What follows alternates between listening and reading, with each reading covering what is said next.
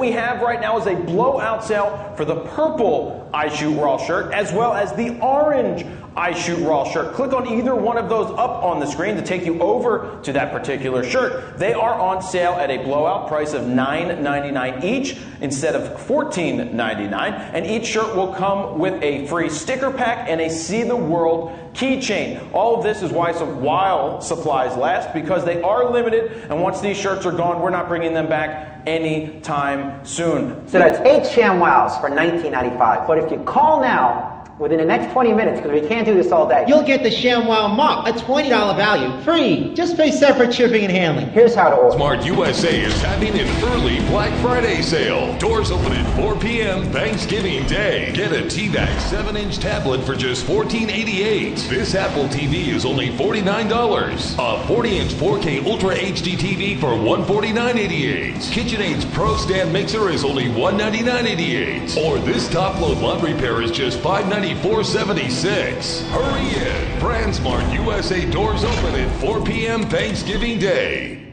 All right. Forgive that word from our sponsors. Be honest, did anybody think that we played the wrong video there for a second? Everybody's trying to figure out what's going on? Yeah. Yeah. Um, that, uh, all that stuff, all those commercials, all those ads, all that it gives me terrible anxiety. In fact, I was getting anxiety watching it. I made the video, and I was getting anxiety watching this video. Uh, but there's this, um, there's this movement in our culture, and this movement is towards now, right? It's towards now. You got to get it now. You got to do it now. You heard in a lot of those commercials, wall supplies last, right? If you order in the next 20 minutes, if you do the thing now, you got to get it now, or else it's gone. It's simply gone, and you do not want to miss out. And so, this is something um, that has kind of crept in over the past few decades.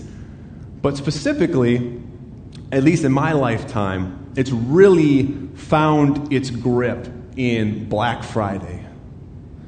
Now, uh, this is time for honesty. Who is a Black Friday shopper? Mom. Okay, I will be praying for you all. You are not well.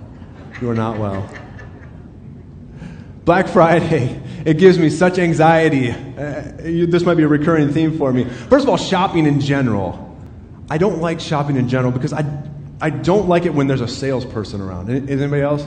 I don't like it when there's a salesperson around. If, if I go to like a car lot and there's a salesperson, I pretend like I'm doing something else. Like, oh no, no, no, I was just I was looking for my wife. She's you know, like, I don't I don't want to talk to you about that. Or like Costco, anybody? If I see the credit card person when I walk in the door, I go all the way around to the other side. I don't have a problem telling people no, I just don't like being like pushed. Like, you gotta get it now, sign up for this great offer, all this type of stuff. And it's it's epitomized in Black Friday. Right? Black Friday. Why do we do Black Friday? It's the deals, right? It's the deals, baby. We got to save some money. So they have all of these specials, all these deals. But it boils down to something even a little more basic. They're not just deals, they're scarce. They're scarce. And that kind of breeds fear into us that I might miss out on this thing. And I've got to go. I've got to go. And I've got to be there. And um, they'll be gone and there's limited time offers and, and there's doorbusters. And the doorbusters keep backing up. Now you can do Black Friday a week before Black Friday, right? And every day in between, but there's always something to get you to come, to get you to go. And it always preys on that fear of not getting the thing, not getting the deal. It becomes this zero sum game, right? We only have, you heard the guy with the t a limited time. Once they're gone, baby, they're gone. We're not, we're not making these t shirts again. And so there's two things at play here. First off, there's this scarcity of time. I have a certain amount of time to do something. And then there's this zero sumness that there's only a limited number. So I have to get them before somebody else can get them. If they get them, I don't get them. Right? We have this mentality of scarcity in this world. There's not enough to go around. There's only a little bit, and so I have to go and get it for me before it's gone, before somebody else gets it. And so it builds this competition into everything that we do. It builds this rivalry into everything we do. It builds this longing into everything that we do. And we have, um, for the most part, we've glorified it as a culture, glorified this idea. We're, all, we're all happy with sales, right? Because it's less money, but there's also this idea of you got to get it, you got to have it, you need this, it makes you better, all these types of things. And so scarcity becomes a commodifier in our lives, in our world, a commodifier. And so commodifier essentially it makes it adds a price to something, right? Not a value to something, it adds a price to something. And the more rare the thing, the more expensive, right? We, we know this. Supply and demand, this is basic economics, right? The more rare the thing is, the more expensive. I, I haven't seen it lately, but the, the price per ounce of gold is, you know, in, in so many thousands because it's this rare thing. But then there's these common things that aren't very expensive. So if you go to Costco right now, this is not a Costco commercial, they keep coming up today, but you can buy that 40 pack of water that you can't put in your car, right? You can buy that for like a nickel. Anybody? Right? And so I don't know what that breaks down per bottle, but it's nothing, essentially, right? It's nothing. Now, my wife and I, we were in Kenya about four years ago. We spent a month in Kenya with a, with a mission there.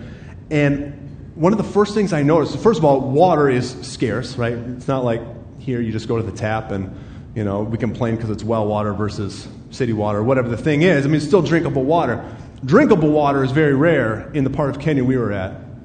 And so rare, in fact, that if you went to the grocery store to buy a bottle of water, a bottle of water was more expensive than a bottle of Coca Cola. Think about that for a second.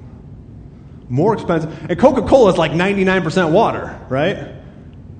But the bottle of water was more expensive than the Coca Cola because it was scarce. And so they, you make a profit off of what's scarce, right? That's the thing you jack up. And so we commodify these things. We see this all the time with oil and gas prices, right? When, they, when, when OPEC or whoever decides to stop pumping more oil, our, the prices go up, right? When they let the supply out, the prices go down. We see this all the time. It becomes a commodity for how we interact. So when we have a lack of something, a scarcity of something, we all, we all kind of tighten kind of tighten the belt a little bit, right? And we're not so willing to give things away. But what happens when we have an abundance of things? Anybody, my, um, anybody do gardens here? You have like a garden in your backyard? My in-laws always have a garden, a great garden. And every year, I mean, they grow lettuce, they grow tomatoes, cucumbers, everything. And, and we always get blessed with a couple bags throughout the year of whatever, right? Because they just, it's just growing and they had too much. They couldn't eat it all and so they just start giving it away. They didn't set up a roadside stand. They're not selling it. They just they just give it away. Anybody been there? You just we have too many tomatoes. Oh give them to the neighbor right? We just we pass this stuff out. We've done this with uh, with kids clothes. We've been so blessed by people around us that are, oh no we've got we've got extra clothes. We've got extra toys. We would love to get rid of them. Could we could we pawn them off on you? Right? That's how we disguise our giving. No we just give it away, right? It's, it's, we just have too much. Here, take it, please. Hopefully, it can be useful to you. And it's been super useful to us. But scarcity does the opposite of that. It causes us to close our hands instead of open our hands. The other thing scarcity does is it turns our relationships into commodities. Our relationships become rivalries, right? Um, I don't know if, um, if you've been like this in work, but when that zero sum mindset sets in, and maybe you've been passed over for a promotion, or you've been passed over for a raise, or somebody else got whatever assignment that you thought you deserved, or whatever. I don't know if you've been there in that time. But this scarcity mindset usually causes us to celebrate them, right? You got it, you earned it. No. We do that sometimes on the surface, but very rarely do we like really mean, man, I'm glad you got the promotion instead of me. How often? Right? We'd love to see them get promoted as well, maybe, but not instead of. And that's what scarcity does. We're not celebrating the person. You know, at most, we, you know, we'll shake their hand and congratulations. But usually, what happens then is we go like to other people and we're like, "Well, I don't know why they got promoted. I've been here so long and I've done all these types of things and, you know, I'm the perfect person, right? That's how we talk about it to other people. Or we badmouth the boss. Well, they're an idiot and, you know, they, I, this is to, this, you know, this is to backfire and then they're to come begging me to take, right? This is how we talk about it. And this is a scarcity mindset that there's not enough to go around. And so, because I didn't get my thing, I got to pull back. I got to pull back. I got to hold on. Now, this shows up uh, in, a, in a great passage in the Bible. And uh, you know, it's always a bad day when the pastor says, We're to read from 2 Samuel. Because, first off, it's in the Old Testament. And everyone's like, Oh, God. And then it's, it's a prophet, so you know it's going to be weird, right? And then it's the second one of two books, which means there's all this background and context that we're not going to get to. So no one's going to know what we're talking about, so we'll just turn it off right now. But I got good news. I'm not going to read from 2 Samuel. I'm going to read from 1 Samuel this morning. So we're going to back it up just a little bit. Okay? In 1 Samuel, there's a story. And this story is about Saul, King Saul, and David, who would later become king. And so in the story, they return after, after a battle. It says after a victory. They return back to Samaria, which was the capital at that time. And, and people are rushing out to greet them as they come back in because, you know, these are their sons and these are their brothers and these are their husbands and these are the, their neighbors and they're coming back from war and they want to welcome them back and greet them. And so everybody's rushing out and it says, it says uh, this particular group of people broke into song. And in their song, they're praising them as they come back and they say, they say, Saul has killed his thousands and David his tens of thousands. That's the song they sing. And so the scripture goes on to say, Saul was very angry. This made Saul very angry. What's this? He said. They credit David with tens of thousands and me with only thousands. Next, they'll be making him their king. So from that time on, Saul kept a jealous eye on David. In this story, Saul sees David getting the good praise, right? He got the better praise. By the way, they're praising Saul in this, right? Saul has killed his thousands, which apparently is a compliment to kill thousands of people. But you've done it. You were great in battle. You've, you've done amazing things. And then they go on to say that David happened to kill more people than him, which apparently is a better praise. So. But David has killed his 10,000. And this Saul starts to retract because he's getting the better praise. All right, I'm going to I'm to make this sacrilegious for a second. Has anybody seen the Adam Sandler classic, Big Daddy? We talk about this on Sunday and it's still like holy? I'm not sure.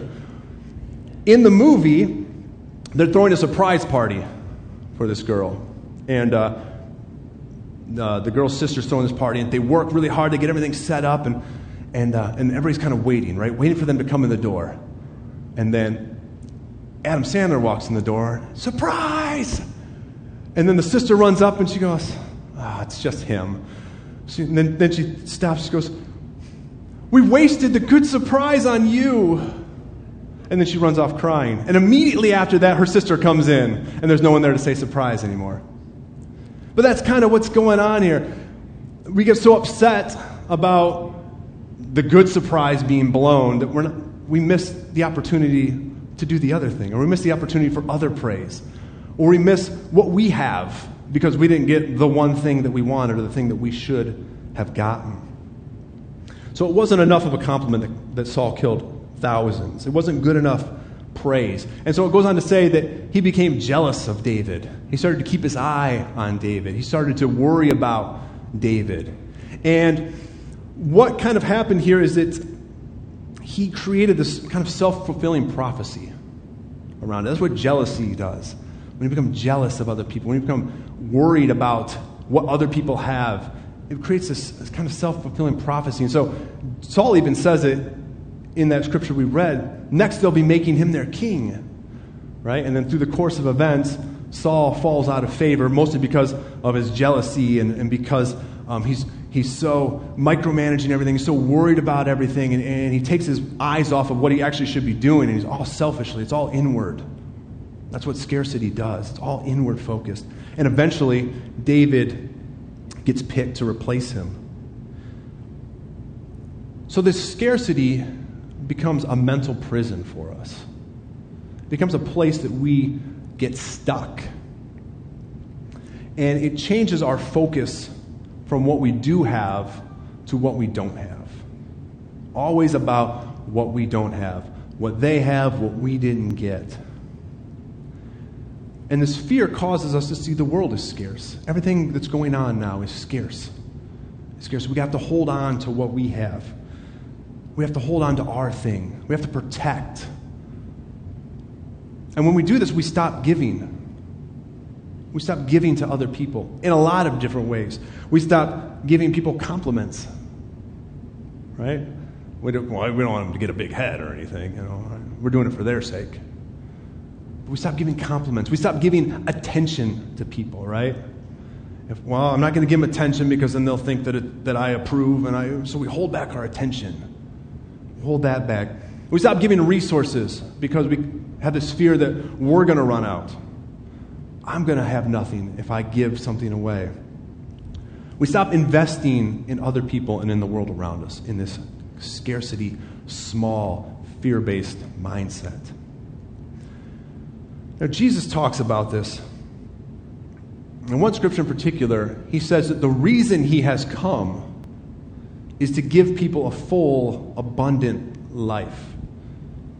That when you start to see the world the way God intends us to see it, the way it was created to be seen and created to interact with, you would get this full, abundant life. You would stop being worried about what you don't have. You'd stop being worried that there's not enough because it, ends up that there is plenty when you live in a life of abundant.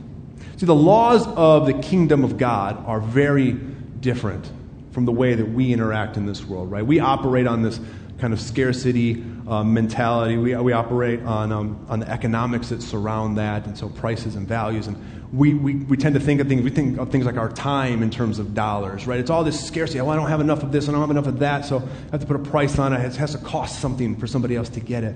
But the rules of the kingdom are different. If you've ever read uh, what, we, what we call the Sermon on the Mount in Matthew 5, Jesus begins to lay out the rules or the laws of the, of the kingdom. So in our world, we have things like gravity, we have things like time, right? We have all these things that govern how we exist, and, and those are the laws of this world. But there's laws of the kingdom that Jesus lays out, and they're vastly different from what we live in right now. Blessed are the poor. Blessed are those who mourn. Blessed are those who hunger and thirst for righteousness. He lays out a different way to look at the world, a different way to interact with this world and to be in this world. And we have a tough time with that because it's counterintuitive to how we live. It's counterintuitive to what we see around us. But the kingdom of God is different. And Paul goes on later to say that the kingdom of God is so different that the kingdom of God is righteousness, peace, and joy in the Holy Spirit. That's what the kingdom of God is. That's kind of the outcome of living this abundant life with this abundant mindset. Righteousness, by the way, is just a fancy way of saying rightness. Like that? That was very theological for you this morning. You're welcome. Rightness, so doing what you were created to do. So when a, you plant a seed and it becomes whatever it was a vegetable, a tree, a flower that's righteousness. It's doing what it was intended to do, it's doing what it was created to do. Nothing more, nothing less. That's righteousness. When you're doing what you were created to do. Righteousness, peace, and love, it's a different way of living when you live like this, you live in abundance. You live without fear. You live without the worry that you're missing out or that there's not enough. There's no more of that fear. There's another story in Scripture about a boy with some bread. And this is in, in John 6. But in the story, Jesus is out kind of in a desolate place and he's, he's teaching the people there. And, and they've been there for a long time. And and the disciples come and say, We need to you know, send them away so they can get food. They're very far from a place and they, they need time to get there, and by the time they get there, they're going to be starving. And Jesus says, Well, why don't you feed them? And, and they say, Well, to feed this many people, it would take a year's worth of wages, which we clearly don't have. And, and Jesus said, Well, what do we have? What do we have? And one of the disciples comes and he says this, and, and Shelly, if you put that up, please. He says, There's a young boy here with five barley loaves and two fish. But what good is that with this huge crowd? So that's what they had. They had a couple of fish and a couple of loaves, right? But they don't see any value in it because it's a very little thing. Imagine, for example, that you are going to the Lions game today for some unknown reason. And you show up and you happen to be first in line for a bratwurst. And you get your bratwurst. And then they announce we are all out of food everywhere in the stadium. And everybody's, wow, we're hungry, and oh, this is going to be a long game. It's going to be a terrible game anyway, so we need something to comfort us. We need food. And so everybody starts to come to you. I'm sorry. I'm, I'm go Lions. Everyone starts to come to you. Would you share your bratwurst with this other 65,000 people?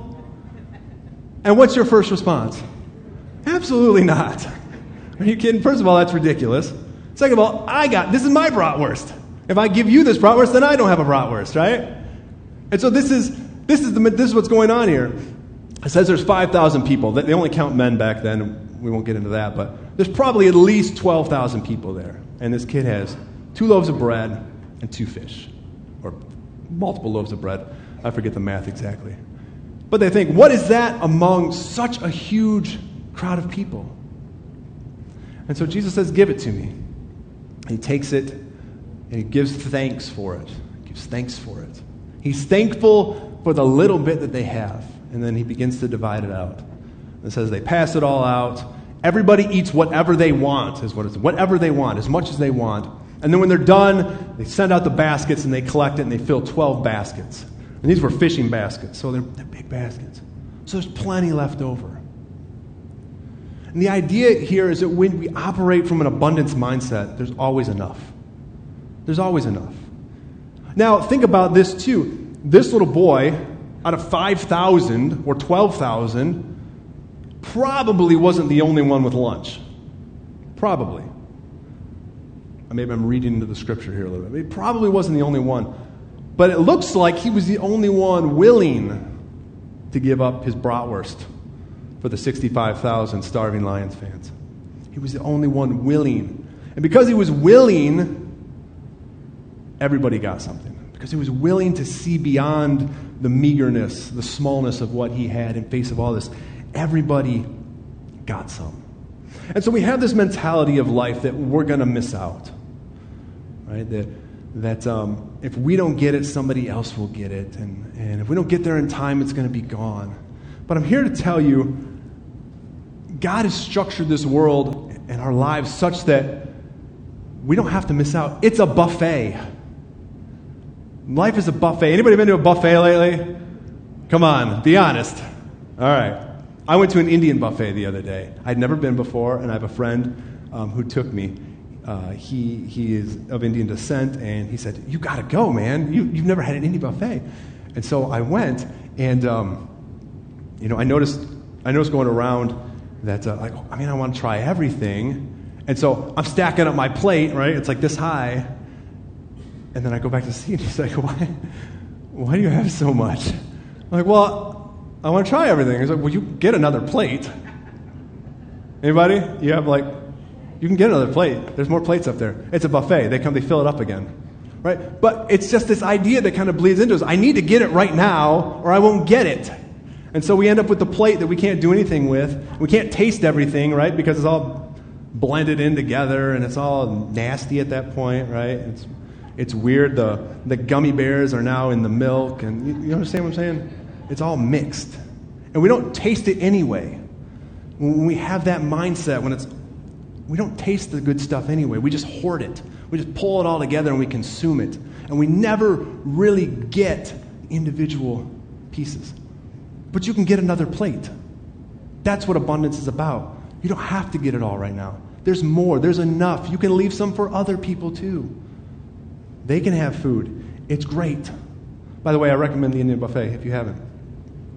But we need to change our mindset. And that's what Jesus is challenging us to do to change our mindset from scarcity when there's not enough, where I'm not going to have enough for me, where I'm afraid all the time, where I'm grasping all the time, where I'm jealous and I'm creating rivalries, and, and really just destroying my own mental life, worrying about everything.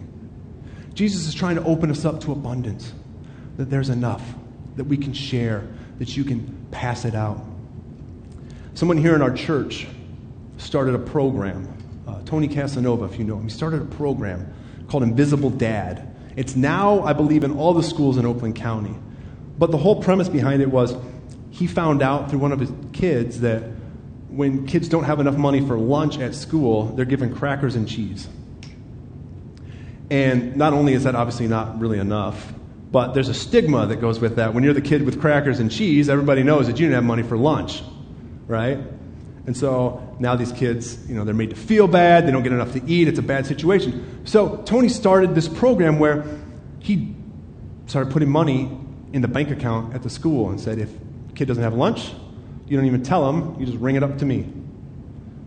And they get lunch, full lunch. They, they never even know that there was not enough money in their account. Right? It's a beautiful program. And so he told other people about it, and parents and PTA have rallied around. They've raised all this money. They've raised like $3,000 already for this program that makes sure the kids get lunch, that kids feel normal, they feel like everybody else, they, they get enough nutrition, all these things. That's an abundance mindset. That's not the, well, at least my kids are, at least I packed my kids' lunch, at least they got lunch. You know, that's thinking out. And when he did that, when he stepped out, other people joined in. And it's a movement now. It started in one school, and now it's in all of Oakland County schools. It's a beautiful thing. It's abundant. It's an abundant mindset. So when we live in this scarcity, we live in this I need it, I got to hold it for me. It's got to be mine. But when abundance sets in, we start to give. And we start to see that there's plenty to go around and that other people have that they can offer. And it all gets taken care of. It's a very beautiful thing. And that's what Jesus talks about as the kingdom of God giving ourselves.